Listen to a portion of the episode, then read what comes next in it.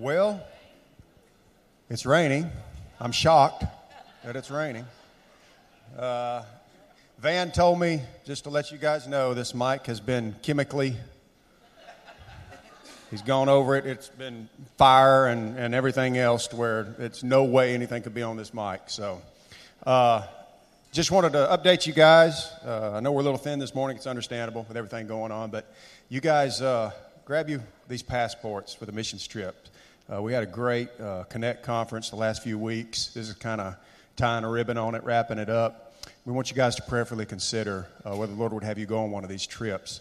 Uh, the blue one is 2020, and that's uh, mission trips for this year, and they're mostly stateside. I think we have one going to England, um, we have one going to Alaska, uh, but then 2021 are ones that are a little further out, and that's for next year. With I, I, think we're going to Belize some overseas trips. So you guys pray about that. Uh, I know the, as far as right now, uh, the ones coming up in June, July, they're still a go. Uh, I'm leading the Alaska trip, and uh, me and my team, we're praying about it the next two weeks. We're still on for now, and we're just going to see what happens over the next two weeks and make a decision, you know, as far as the virus is concerned, if that's something the Lord would have us postpone or not. But right now, everything's still a go. And even moving forward, there's a lot of trips here that are passed, and we know this virus isn't going to last forever. And some of these things take some time to plan. So be praying about that. Pick you up one of these passports, and, uh, and we're looking forward to taking some trips where we can, uh, we can grow together on them. Thanks.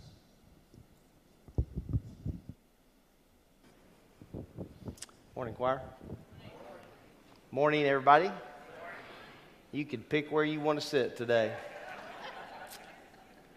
And good morning to those who may be watching online this morning. Um, just want to let you know up front that the elders will be meeting uh, after the service and just kind of, you know, talk about what's going on and, uh, you know, a direction that we may need to head over the next couple of weeks.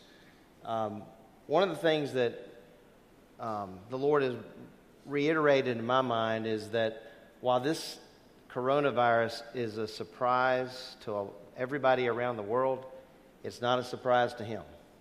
And so he's in control and we're trusting him. And at the same time, I think the Lord has given us hopefully common sense. And uh, if you're sick, stay home. You have permission to do that. Um, and, uh, but we're going to pray about what the Lord wants us to do. And you pray for the elders as we make those decisions um, that um, it would be what's best uh, for the body here at Grace. I wanted to uh, read some scripture this morning to start us out. I'm going to ask you to stand as I read from Proverbs chapter 3. Proverbs chapter 3. Listen to these uh, words My son, do not forget my teaching, but let your heart keep my commandments. For length of days and years of life and peace they will add to you. Do not let kindness and truth leave you. Bind them around your neck. Write them on the tablet of your heart. So you will find favor and good repute in the sight of God and man. Trust in the Lord with all your heart. Lean not on your own understanding. In all your ways, he says, acknowledge him, and he will direct your paths or make your paths straight. Do not be wise in your own eyes. Fear the Lord and turn away from evil. Wouldn't it be nice if that was the result of this virus? That our country would fear the Lord and turn away from evil? He goes on to say, It will be healing to your body and refreshment to your bones. Honor the Lord from your wealth and from the first of all your produce so your barns will be filled with plenty, and your vats will overflow with new wine. My son, do not reject the discipline of the Lord or loathe his reproof. For whom the Lord loves, he reproves, even as a father corrects the son in whom he delights. Let's pray together. Lord, we just want to thank you for your word, and we thank you um, that you have not given us a spirit of fear or timidity, but Lord, of power, of love, of discipline. I pray that we would um, continue to walk in your ways, and during this time, of um, uncertainty around the world, that, that Christians would um, take the opportunity to um, share the gospel. Because ultimately, at the end of the day, every person will spend an eternity in either heaven or hell. And so, what an opportunity we have to represent you and your word and the gospel. I pray that we would do that faithfully, that as you give us opportunities to connect with others, that we would um, faithfully share the gospel unashamed of what you have done in our lives. And I thank you for the wisdom of Solomon as he wrote the words Trust in the Lord with all your heart and lean not on your own understanding. In all your ways, acknowledge him, and he will direct your paths. So I pray that we would allow you to direct our paths each day as we walk to your glory. In the name of Christ, amen.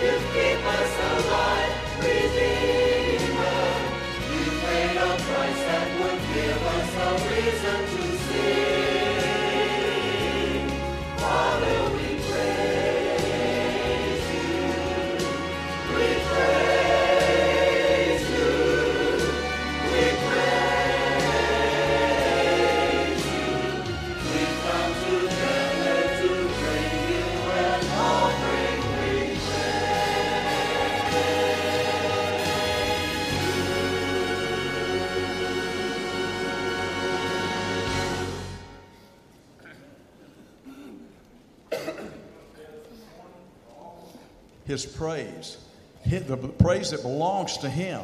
And no matter what happens, we hear the rain coming down and everything. No matter what happens, we give him praise because he is still the Lord of this universe and the creator of all things. And we praise him no matter what happens. And let's just do that this morning.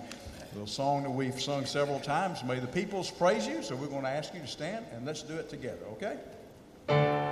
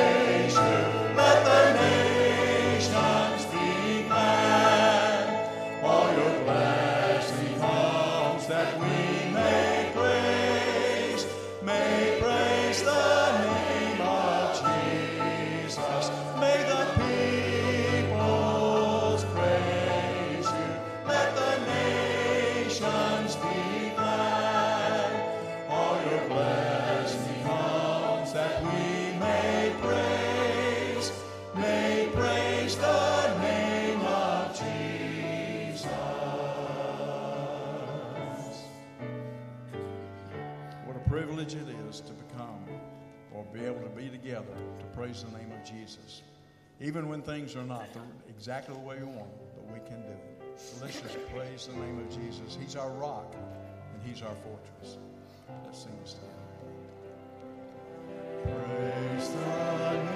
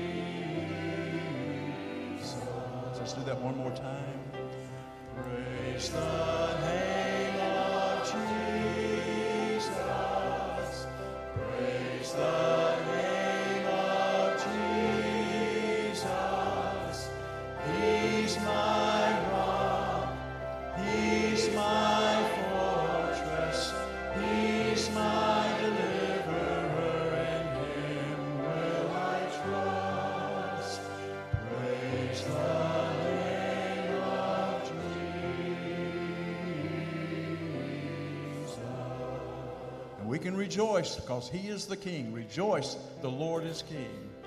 Rejoice, the Lord is king. Your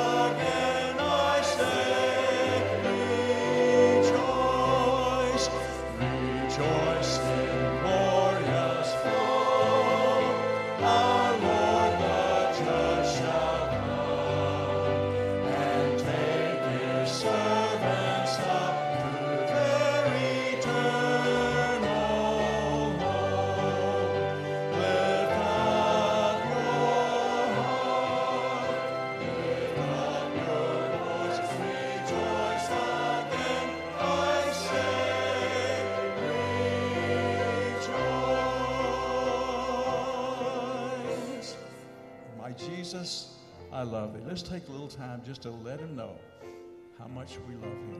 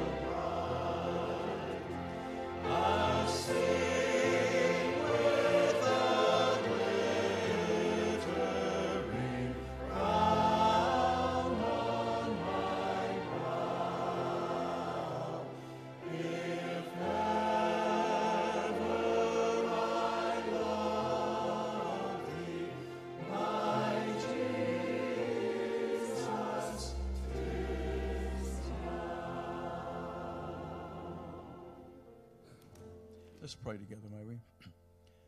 Father, if ever, if ever we loved you, Lord, it's now. God, when we are able to come together as your children, to call you Father, to lean on you, to get guidance, to get direction. Lord, when the world seems to be in turmoil and far from the way that we would desire it to be, God, we know that you are there. And Lord, you are there to take us and hold us and lift us up. So, Father, we've come this morning to lift you up, to praise your name, to honor you, because you are our Father. And we do love you, Lord. We love you that you wore those that, that crown of thorns on your brow. Lord, we will love you when we're not here anymore, but we are with you. And when we're standing before you and we're wearing our crowns, the crowns that we do not deserve, but Lord, we will be wearing them. But we love you. We will praise you and we will honor you. So, Lord, thank you for this time that you have given to us that we would be able to come together and do that. So, Lord, as we continue in our time together, God, I just pray that you would just uh, open up our hearts. Father, I pray that, the, that your spirit will uh, move from person to person, Lord, and open our hearts and teach us and remind us of who you really are. God, thank you again. These things we pray in your Son, Jesus Christ's name. Amen.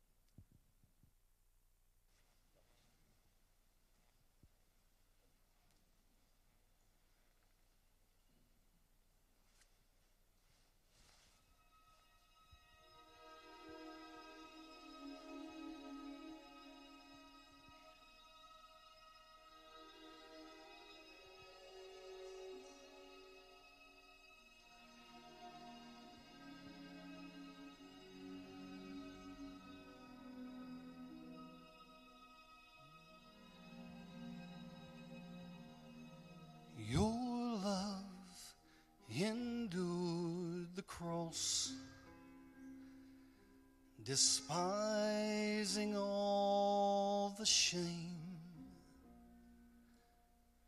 That afternoon, when midnight fell, your suffering cleared my name.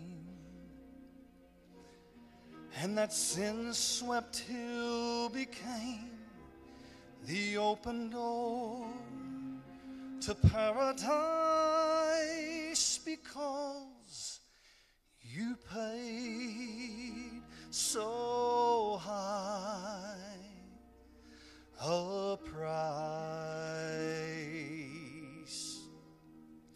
You paid much too high a price for me. Your tears, your blood the pain to have my soul just stirred at times, yet never truly changed. You deserve a fiery love that won't ignore your sacrifice because you paid so high a price.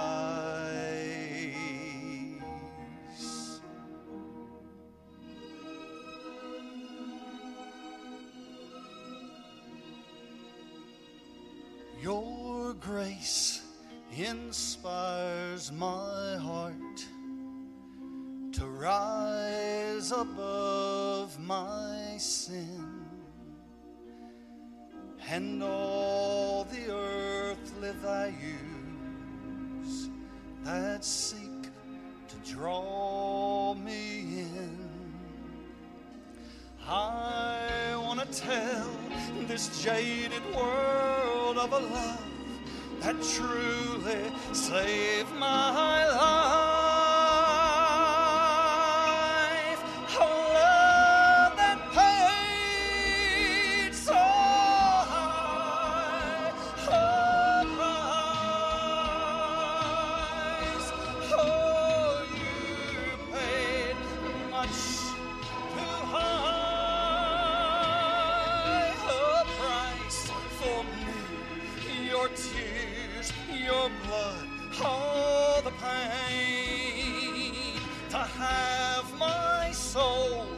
Just stirred at times, yet never truly changed. You deserve a fiery love that won't ignore your sacrifice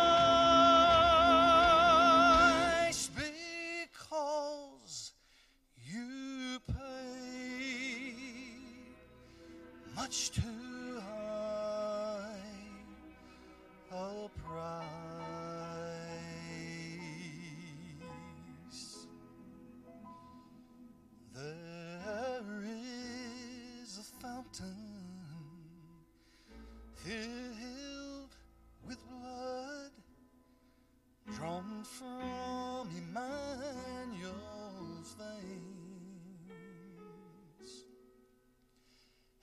sinners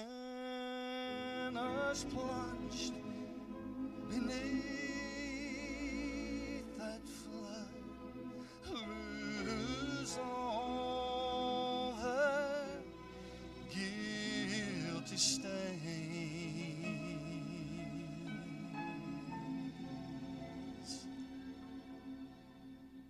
You deserve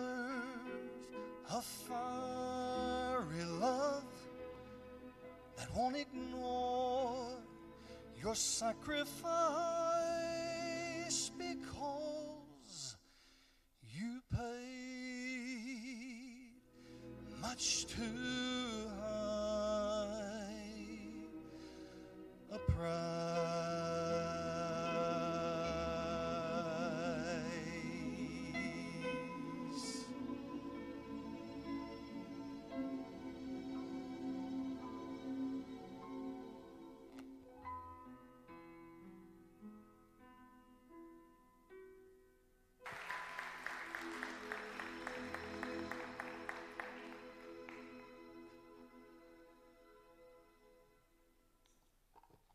That was fantastic, Dave.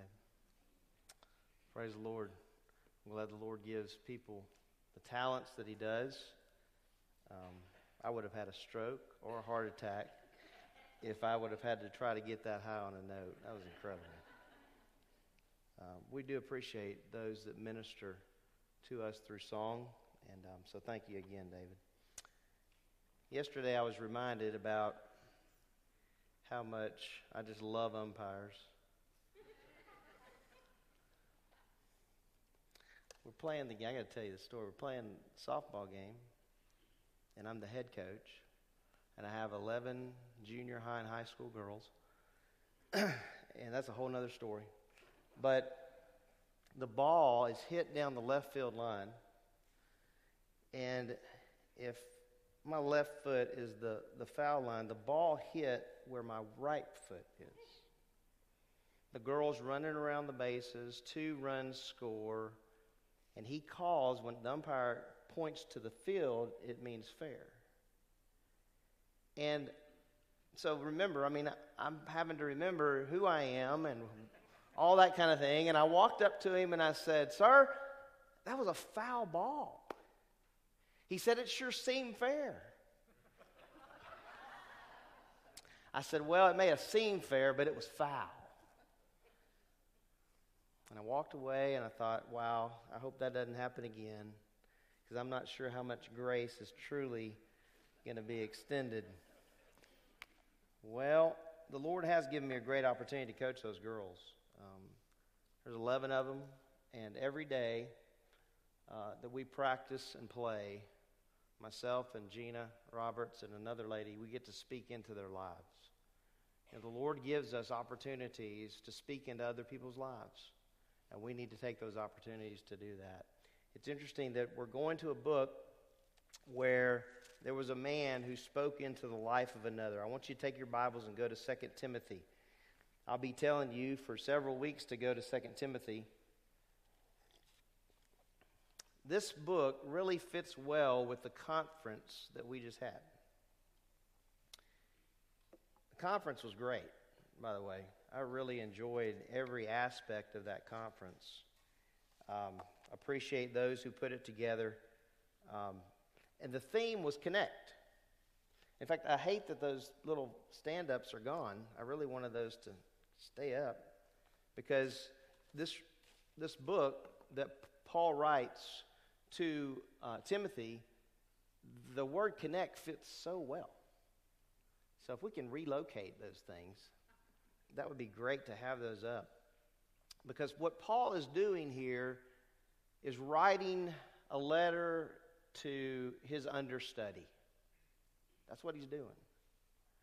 And in the book, we're going to find out that not only is Paul connected to his Savior, but he's connected to Timothy and to other believers. And as I was studying through the book, I'm like, wow, that's such a great theme. You know, even though it's not the primary theme, it's a secondary theme. And so as we go through the book of Second Timothy together, I want you to think about the word connect and how important it was for Paul in the context of the passage, how important it was for him to have connected to Timothy and to connect to Timothy through this letter. Then how important it would have been for Timothy to connect to others as Paul's going to talk about that very issue. Back in 1996, the Olympic Games were held in Atlanta. You guys remember that? Those of you that were alive, there's some kids here that weren't alive in 1996. All week long, there was one question that hung in the air Would he or wouldn't he? Some said yes, most said no. The debate raged across the country. He's one of the fastest American runners, but he didn't practice with the team. And so being on the team wouldn't be fair to the man who he would bump off the team. But who cares, was the cry. Just win. Just win. But in the end, Carl Lewis didn't run the 4x100 relay in the 1996 Olympic Games in Atlanta. America, if you remember, came in second to Canada. We don't like coming in second, do we? No, we don't. The question became would it have made a difference if Carl Lewis would have run? What's interesting, if you go back and you look at that four by one race, you'll find this that the exchange between the second and the third runners was botched. Just a split second. Now, I don't know how much you know about relays, but when they take that baton to make that pass off, it has to be smooth. Okay? So if you're running toward the person you're going to pass it to, that person's already starting in their lane. All right, next time the Olympics happens, which is this summer, if we have them, you can watch that. But as they come here, they have the baton, and they're, the runner that is up here is putting his left hand here back to receive it. And it has to be smooth, just a split second off, and it can cost you the race. There has to be a smooth exchange. So as I began to think about that, I thought that's exactly what's going on in 2 Timothy. Paul is running out in front to hand the baton off to Timothy. And Timothy has to be ready to receive the baton. And as I thought about that, I thought about the church today. Are we running to pass off the baton? Do we have somebody ready to receive the baton from us? Is that important? Absolutely critical. You know what I see in the church today? Two problems with that. Number one, I don't know how many people are committed to passing off the baton, and I don't know how many people are ready to receive it. Because when I look at 2 Timothy, you talk about two, at least one guy that was all in, it was Paul. He was all in. And you talk about a guy who wanted the other guy to be all in. Paul wanted Timothy to be all in. Why? Because he's about to die. And he knows it. He knows it. Chapter 4, verse 6, he says, I'm already being poured out as a drink offering. He's about to depart and be with the Lord, which he says is the greater thing which it is. You know, the way people are handling this coronavirus, Christians at least say, listen, if it takes us, it takes us. He has our days numbered. I got no idea. I might even have it right now. I have no idea. Look at this, these eyes over here, like, I don't know. But I know this the Lord is in charge of my days. And there's a greater theme for the Christian. And Paul talks about that, right? He knew his time of departure was at hand. He needed somebody to receive that baton. And he wanted that to be Timothy. And so I want to take you through this morning kind of a introduction to the book so that you can have an opportunity this week to read the book. I'd love for you to do that. I know that you have your devotions and readings that you're doing, but I would love for you to take some time and read through 2 Timothy so that you can see the things that we'll be t- discussing and talking about. There's some initial observations that I want to um, share with you this morning. In your notes, you should have those. They're, the inserts were in the bulletin. Um, just a few initial observations. This is uh, Paul's final letter, um, his last words, if you will, from the apostle. Last words. Um, last words tend to be heard very well. You ever spent time with somebody when they're literally about to pass and they have maybe final words that they say? Um, D.L. Moody, back in 1899 on December 21st, cut short a crusade and he returned home. And he was very ill. And this is what he told his family in his, fi- his final words to his family. He says, I'm not discouraged. It's hard to put yourself kind of in that mind of when, when, what am I going to say? If I have opportunity, what are my final words going to be? Um, he says, I'm not discouraged. I mean, he shouldn't be. To live as Christ, to die is what? It's gain. Let's say that again. To live as Christ, to die is what? It's gain. Sometimes, sometimes I'm not so sure it's thought of that way. He says, I want to live as long as I am useful. That's a pretty, pretty good thought. And I think knowing what I do of reading about D.L. Moody, when he says useful, he means useful to the Lord. That's the mind. But when my work is done, I want to be up and off, he said. The next day, Moody awakened after a restless night, and in careful, measured words, he said, Earth recedes, heaven opens before me. And his son Will concluded his father was dreaming. he said, No, this is no dream. This is no dream, Will. It is beautiful. It is like a trance. If this is death, it is sweet. There is no valley here. God is calling me, and I must go. Those are great words. He had an eternal perspective, which in the New Testament, Paul encourages us to live with that perspective. Set your mind on the things above, not on the things that are on the earth, where Christ is, right? That's where the focus is for the believer. That's where the focus was for Paul. His focus was on the work of the Lord and passing on to the next person everything that he knew about God, to pass on to Timothy the faithfulness of serving the living God.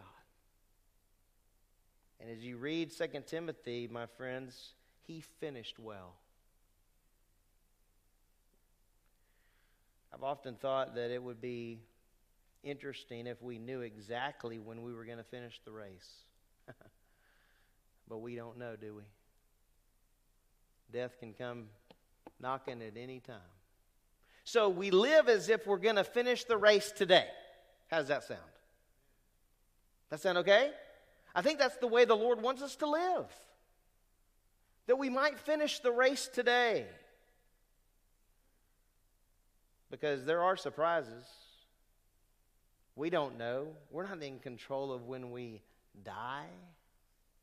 Man likes to think he is, but he's not. The Lord is sovereign over all. So the, these are Paul's final words. Um, to a man that he had already invested in heavily, a man who was a pastor at the church of Ephesus, who already had influence and impact on others. Here's my question for you Who's going to take that baton from you? You thought about that? Who's going to take it from you? You say, well, that isn't that just the responsibility of the, of the leaders? No, no, no, no, no. All of us have responsibility to live to the glory of God, to live our lives separated for the Lord. And so, that being said, who am I influencing? Who am I going to pass the baton to? How in the world do I find somebody who's willing to take the baton? Boy, and I tell you, there's a lot there to think about. One of the things that really, for me, is a little bit discouraging and a little bit troubling is that there does not seem to be in some of the younger generations as many people living with conviction as there should be. Just being honest. It concerns me because living with conviction means this.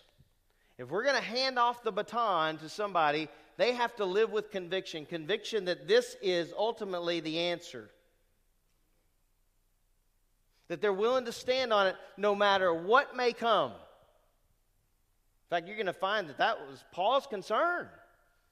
Doctrine is important, that we stand on the gospel of Jesus Christ. So we have to live intentionally, don't we? We live intentionally and then we hand it off.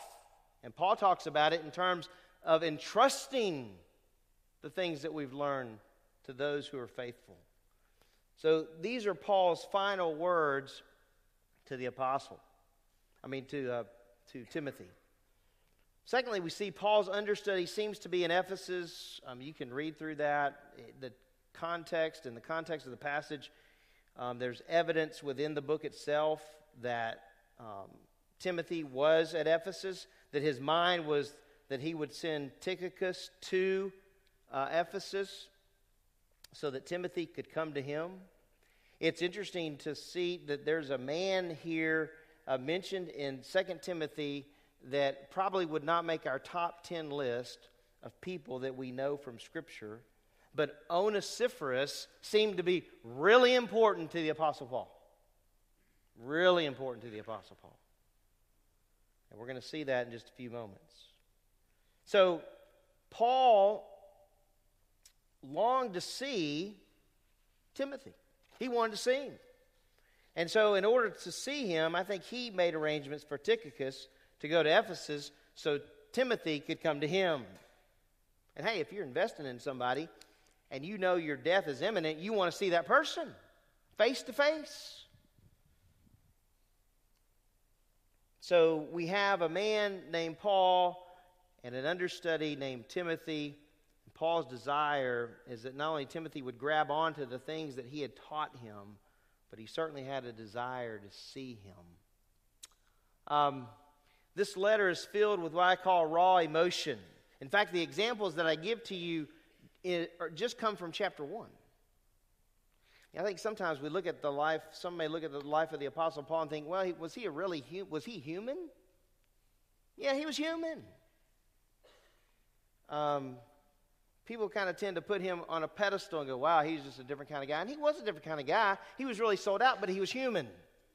He was filled with emotion, just like we are filled with emotion. In fact, the examples I told you that I gave you are just from chapter 1. Look at some of these things that he says. I constantly remember you in writing to Timothy, he says, in my prayers night and day, longing. The idea there of that picture of longing is he just can't wait to be with him. Isn't that how it is for husbands and wives every day? Can't wait to be with my wife. I can't wait to be with my husband, right?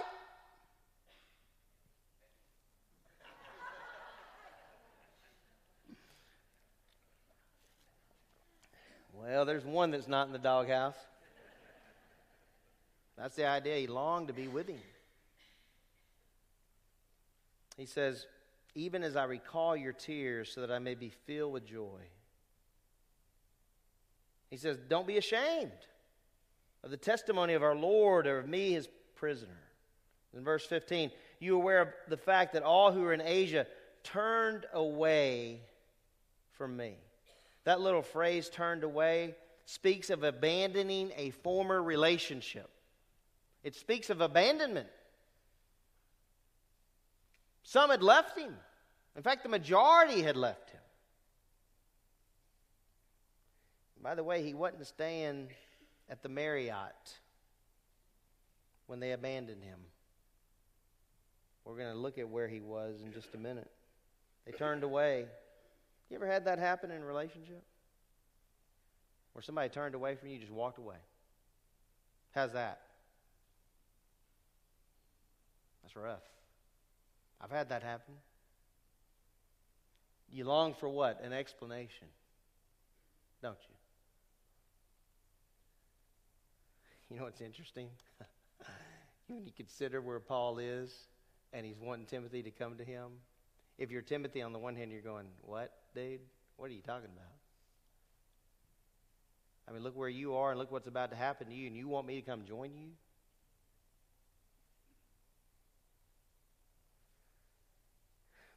You know what's awesome, though? We may be abandoned by people that are right next to us. But there's one that'll never leave you, and that's the Lord. He'll never leave you. And you know what's awesome? He'll never forsake you.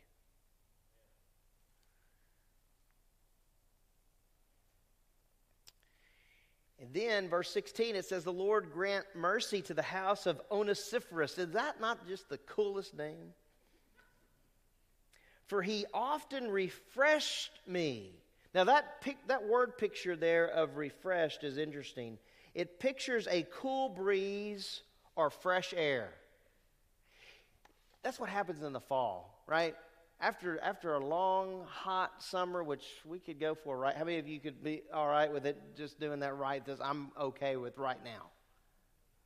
But after a long, hot summer, What's it like when you walk out the first day that it's really fall here, which only lasts about five days?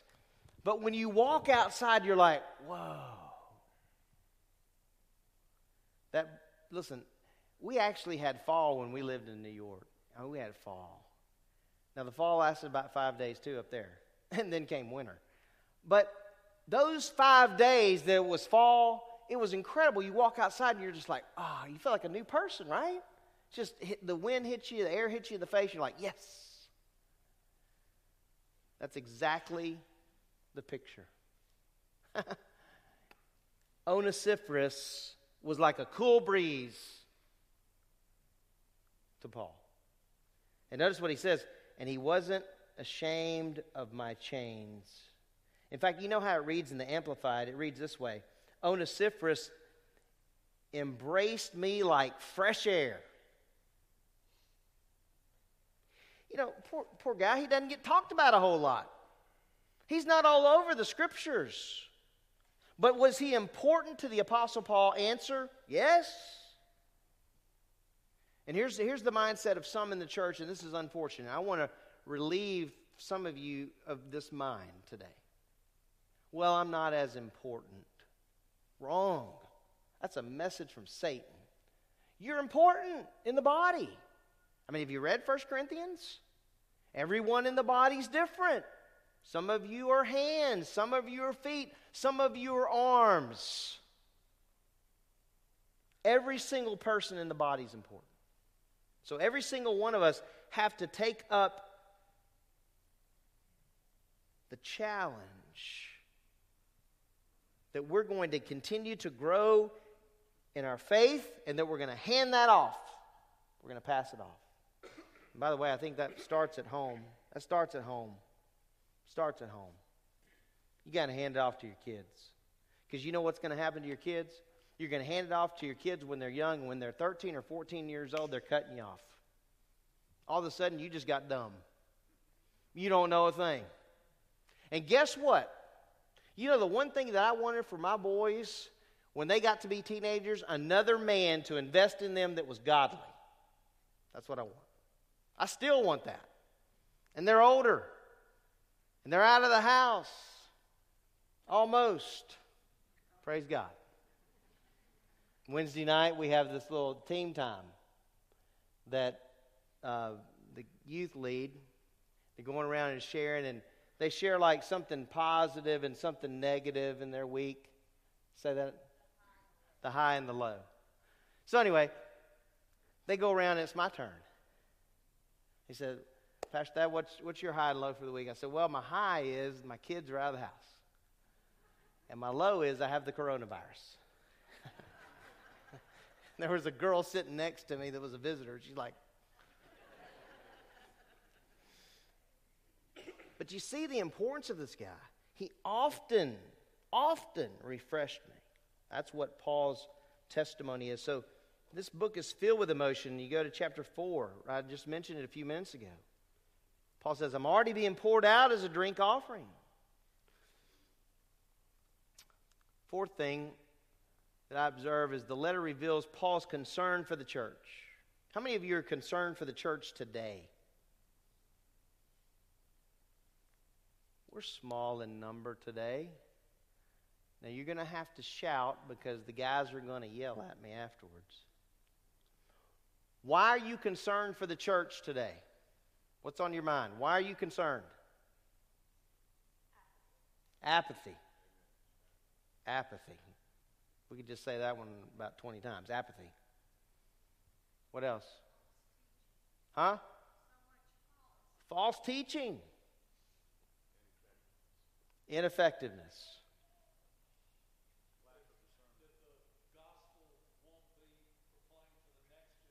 Yeah, that the gospel won't be proclaimed to them. And you know, you see that here in this letter. I mean, Paul's about, we're going to see it in a few minutes, one of the key verses here. Guard the treasure. The treasure is what? It's the gospel. It's what we have, it's what we hold on to. I mean, Jesus Christ didn't, he made it pretty clear in John 14, didn't he? I am the way, the truth, and the life, period. Somebody said something else lack of discernment. Compromise. Compromise. That's a big one. Yes, reliance on emotions instead of the word. My goodness. No biblical knowledge. You guys should have just come visited with me in my office this week. We could have written this all up. These are great points. Compromise disunity. You know what's interesting is Paul deals with all this stuff. I mean, this is not like we're walking around going, gee, I wonder what God wants us to do with this issue of unity. He deals with it. This issue of compromise. We can't compromise. I mean, what does Paul say in chapter 4, 2 Timothy? Preach the word. He didn't give me any other directive. He says, give him the book. Because who changes lives? The Spirit of God changes lives through the Word of God as it's being preached and it's being taught.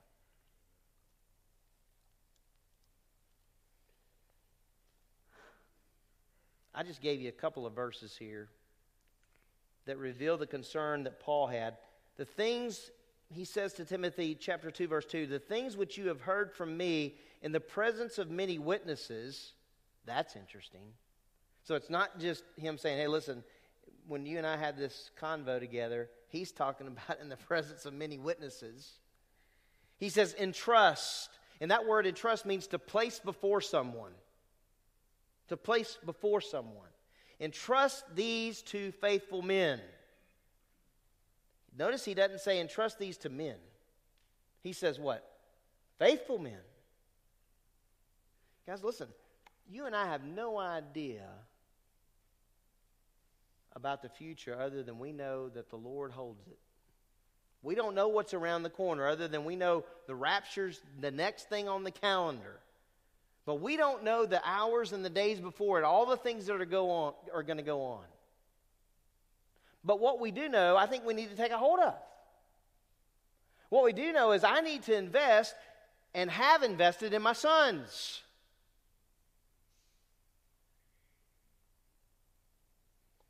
Did I do it perfectly? No. I got one here to tell you that. But my intention as a father was to always talk to them in terms of the way the Lord sees things, not the way I see them.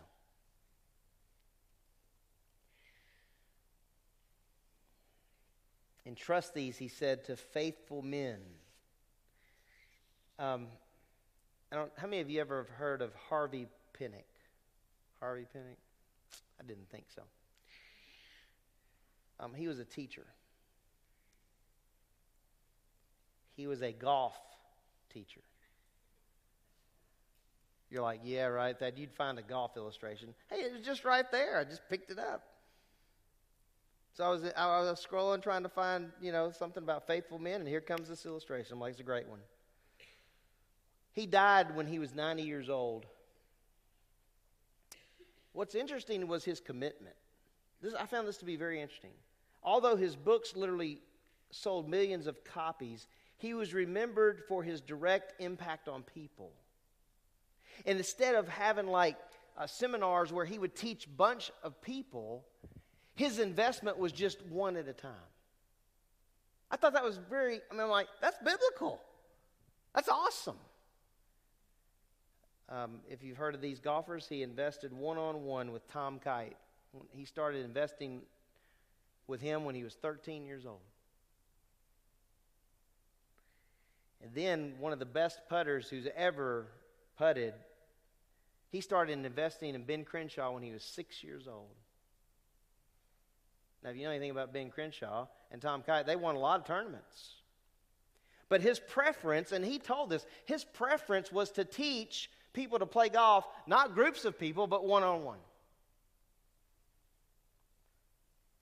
You know, you can get a lot done one on one, can't you? Maybe that's why discipleship's kind of scary to people. Maybe it's, man, if I get in a group, I can hide, right? If I don't want to say anything, I don't have to say anything. If somebody asks a hard question, I can go, you know, like let's say you had an example here of six people in a group and you're going to come together once a week and, um, hey, talk about your quiet times this last week. And maybe you didn't have one all week and you're going, oh my goodness, hurry up, hurry up, clock, hurry up, we got to go. But if it's one on one and somebody's looking at you and saying, how's your quiet times this week? Right? I mean, there's a little more in your face kind of pressure. So I think it is. It's a pressure because but it's a good pressure. Because all of us need to be in the word of God daily. Right? That's how we grow. So I like the emphasis that Harvey had. It was one on one. That's exactly what Paul had done. He had invested one on one with Timothy. And he wanted him to carry on the work. Um, so he says, entrust, Paul does, he says, entrust the things to faithful men. But then notice there's another verse there from chapter 3, verse 1. And he's given Timothy and the church a warning. He says, But realize this that in the last days, difficult times will come. I think we could argue that they're here. They're here. I mean, if you read some of those words, the descriptive terms he uses, we are living in it right now. And when we come to it, we'll talk about it. But we're living in it right now. Disobedience to parents. Well, he said, that's always been here. Yeah, but boy, I tell you what, it's, it's being painted pretty incredibly these days. I've actually talked to kids face to face, and they've said yeah to me, and I say, it's yes, sir. And they're like, my mom and dad told me I don't have to say that. And I remember telling one little boy who I love, um, your mom and dad might not make you say it, but I'm telling you, you need to show some respect. See, the issue is respect. That's why you have in homes today kids raising parents. You say, What? It's happening. Whatever the kid wants, he gets. From what I can read in the scriptures, which that's what I'm going to land on, the father is the head of the home. Right? That's what it says. And he has a responsibility to do what? Invest in his children. You know what's interesting? You know what's absent from Ephesians 6? It doesn't say mothers teach your children, he says fathers. I remember Teresa told me when we first had our children, she was like, Look, I got them till they're 12, and then you can have them. Smart mama. In the last days, difficult times will come. They're here. Fifth point, interestingly, the word connect fits very well when discussing 2 Timothy. so I'm like, you know, I know these guys came up with this theme, and I'm like, it just fits. It just fits. Notice in chapter 1, verse 1, Paul's primary connection was to who? Jesus Christ. And that's the question for all of us to consider this morning. Who is your primary connection to? Is it to Jesus Christ? Isn't that an important question? Answer yes. If you're going to disciple someone, you need to ask them, who's your primary connection to? It's to Jesus Christ. It needs to be. Otherwise, you're going into discipleship like this. I mean, right from the very get go, right? We look at these greetings and we go, well, it's just a standard greeting. Baloney. What's Paul doing? He's identifying himself right away with who? I'm a messenger of Jesus Christ. That takes us back to the book of Acts and the responsibility that God gave to Paul as an apostle. He's a messenger of Christ. You ever thought about that? That we're messengers of Christ?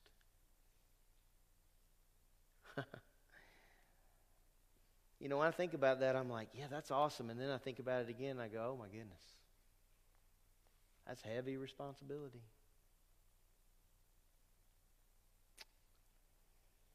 Paul's secondary connection, and he had many, but in this particular letter was to Timothy. Notice the affection that he shows here to my beloved son. We'll talk more about that next week. As you're going to see, and as you've already seen this morning, there's connections all over the place. Paul has a connection to Christ. He has a connection to Timothy. He has a connection to Tychicus. He has a connection to Onesiphorus. He has connections. by the way, I know I mentioned it earlier, kind of in humor, but these connections we have, they're watching us. I said it in relationship to a softball team. You know, when I went out there and told that umpire, and I said, it might have seemed that way, but it was foul. I have to be careful, don't I? Yes, you can shake your head, yes. I do, because 11 girls are watching me and Gina and the other coach. And the parents. And the other team. Was it wrong for me to go talk to the guy? No. I didn't yell at him. I just said it may have seemed this way, but it wasn't. And then I told them, I said, Boy, it's a good thing I know the Lord is my Savior. Woo! All right, guys, we'll end with this next part today. But I want to show you this because I think this is such a critical point. I want us to look for just a minute at the place of writing.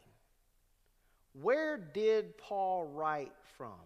Like, right, if we're really going to understand, I think, in a better, with a better frame of mind, um, a letter, like if, if we were reading 1 Corinthians, we need to put ourselves in the shoes of the recipients, don't we? Yeah, we do. If you look at 1 Corinthians, I mean, they're getting blasted all over the place. All right, they weren't necessarily your model church. But if we're going to read that book, that letter, we need to put ourselves in their shoes to understand exactly what's Paul saying. Why does Paul write about this? Like, for example, when he writes about unity, one of the issues that was brought up. When he writes about sexual sin, how do you handle that in the body? When he writes about spiritual gifts. Hey, listen, and all these subjects aren't comfortable, are they? When he writes about divorce in chapter 7, I mean, nobody's going, yeah, I really want to study that. But it's imperative that we understand what Paul's saying to that group originally so that we can understand it and so that we can apply it. So when we're coming to the book of Second Timothy, here's a guy who's at the end of his life, but he's not writing from the Hilton or Marriott. He's not comfortable at all. Most theologians believe that he wrote from the Mamertine prison. It was referred to by many as the house of darkness. Now, there's a reason for that. The reason they call it that is because there was just one hole where a prisoner was literally lowered into that hole, down into the space that they would occupy. Um, which I think, yeah, I do. I have the dimensions of that for you, written down for you. So they're in a room that's six and a half feet high. That would benefit me because I'm not six and a half feet high. Brent, that'd be rough for you. 30 feet long, 22 feet wide. The room or dungeon, as it was referred to, was located within a sewer system. That's disgusting below the city and could only be reached by being lowered through a hole in the floor. The hole was believed to be the only access to air and light. That's what Swindoll writes in Insight for Living. So, this man is writing from a putrid place.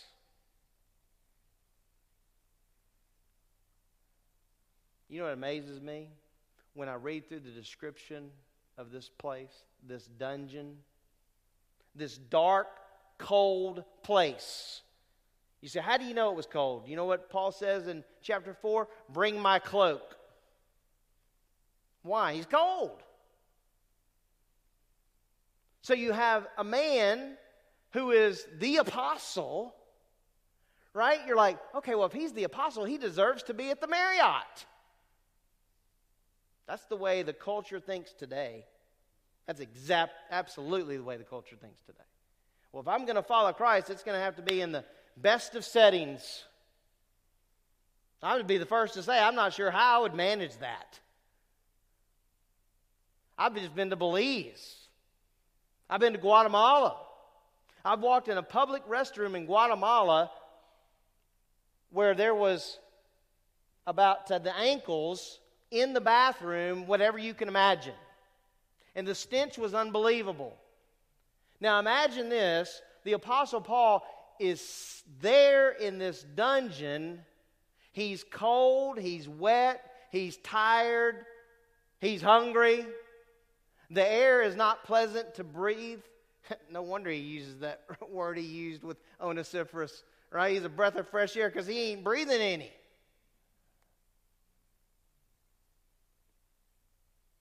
And you know what he's not doing? He's not complaining.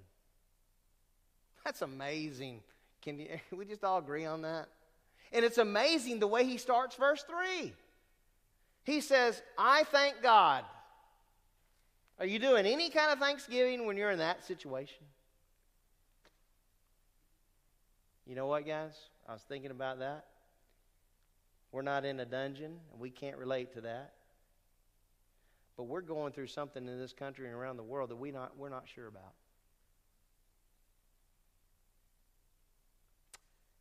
And you know what we need to do? Trust God. I look at this and I go, I mean, right, if we're thinking just about we're going, well, Paul, he deserved the Hilton and the Marriott. And the dude sold out. And you know what he got? Beatings beyond number. You know what he got? a dungeon where it was cold and dark and it stunk. And you know what's incredible? That the Lord put on his heart to write this letter to this man. You know why? His last, listen, it was that important to the Apostle Paul. It was that important. Because he wasn't serving himself, he was serving the Master. I asked myself, how in the world would I handle something like that? I read a story. I'll close with this. I read a story um, just this last week. To protect the country, I'll just tell it this way there's a group of Christians. If I remember correctly, it was six total, including the pastor. Okay, six total, including the pastor. And they were having their services just like they did every week. And then all of a sudden, after the service is over, things change.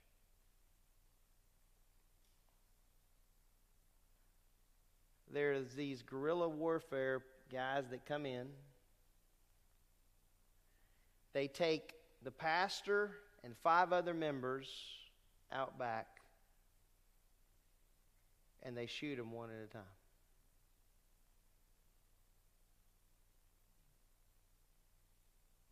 I read another story where a pastor was preaching, and before he started preaching, he had these kids that he would call up every week.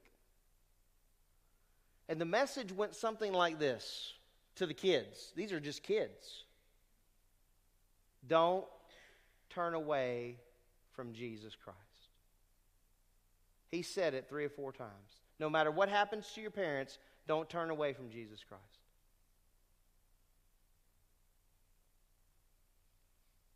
The message was don't turn away from Christ over and over and over again. Then the pastor preached the sermon. At the end of the service, again, there's terrorists, basically, that come into the church, and all they have to defend themselves are hymnals that they have happen to have, and 40 people are shot. I read that story, I'm like, it's awful that 40 people got shot. But it's amazing the lesson the pastor gave to those kids. No matter what happens, don't turn away from Jesus Christ.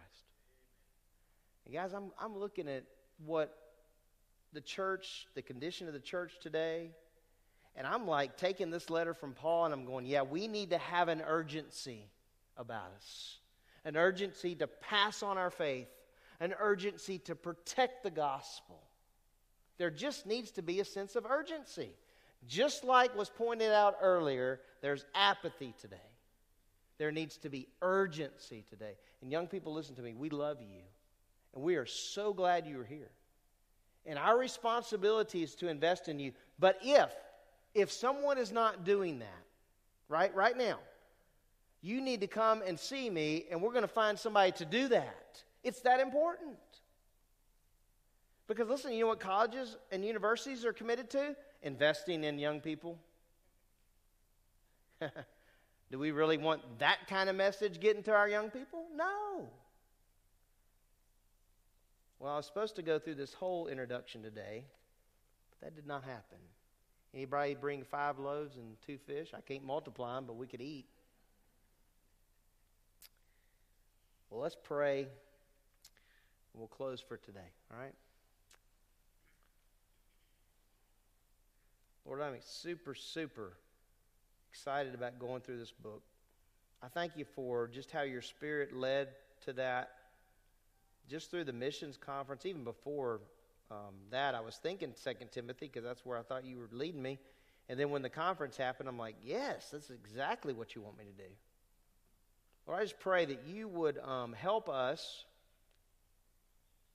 those of us that um, have been believers a while, matured in the faith, help us to be willing to pass on truth, the truth, to someone that's younger in the faith, to invest in that person. Um, as I said, colleges and universities, they're, they're investing. And they're influencing a lot of minds. The great part, Lord, about what we're studying is it's your word. It's not something that um, the latest and greatest ideas.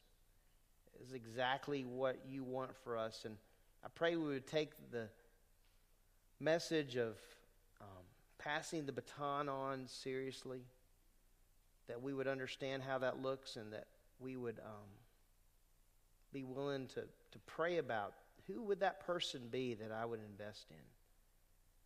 Um, beginning with our families and then moving out to the body. We just um, commit uh, the rest of the day to you, our time together, and then, Lord, as we have opportunities this week, I pray we'd be keenly aware of those opportunities to share the gospel of Jesus Christ. And it's in His name I pray. Amen. Please sing with me.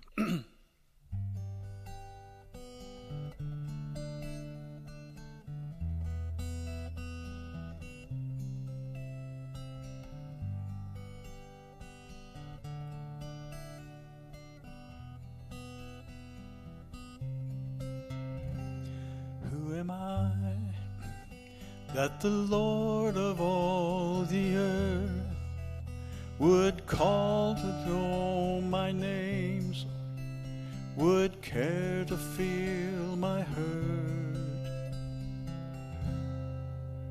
Who am I that the bright and morning star would choose to light the way for my ever wandering heart?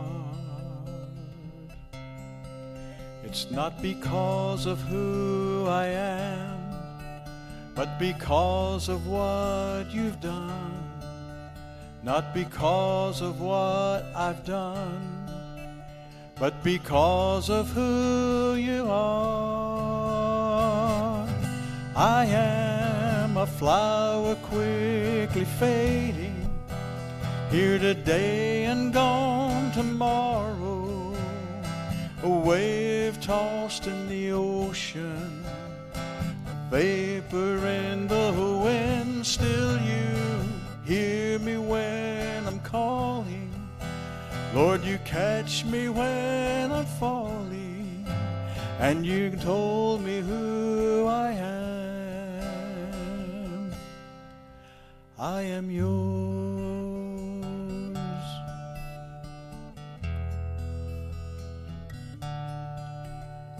Am I that the eyes that seen my sin would look on me with love and watch me rise again? Who am I that the voice that calmed the sea would call out through the rain calm the storm in me. It's not because of who I am, but because of what you've done. Not because of what I've done, but because of who you are. I am a flower quickly fading, here today and gone tomorrow. A wave tossed in the ocean, a vapor in the wind. Still, you hear me when I'm calling. Lord, you catch me when I'm falling, and you told me who I am. I am yours.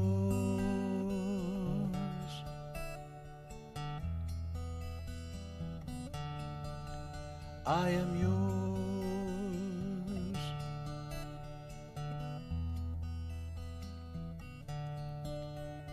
I am yours.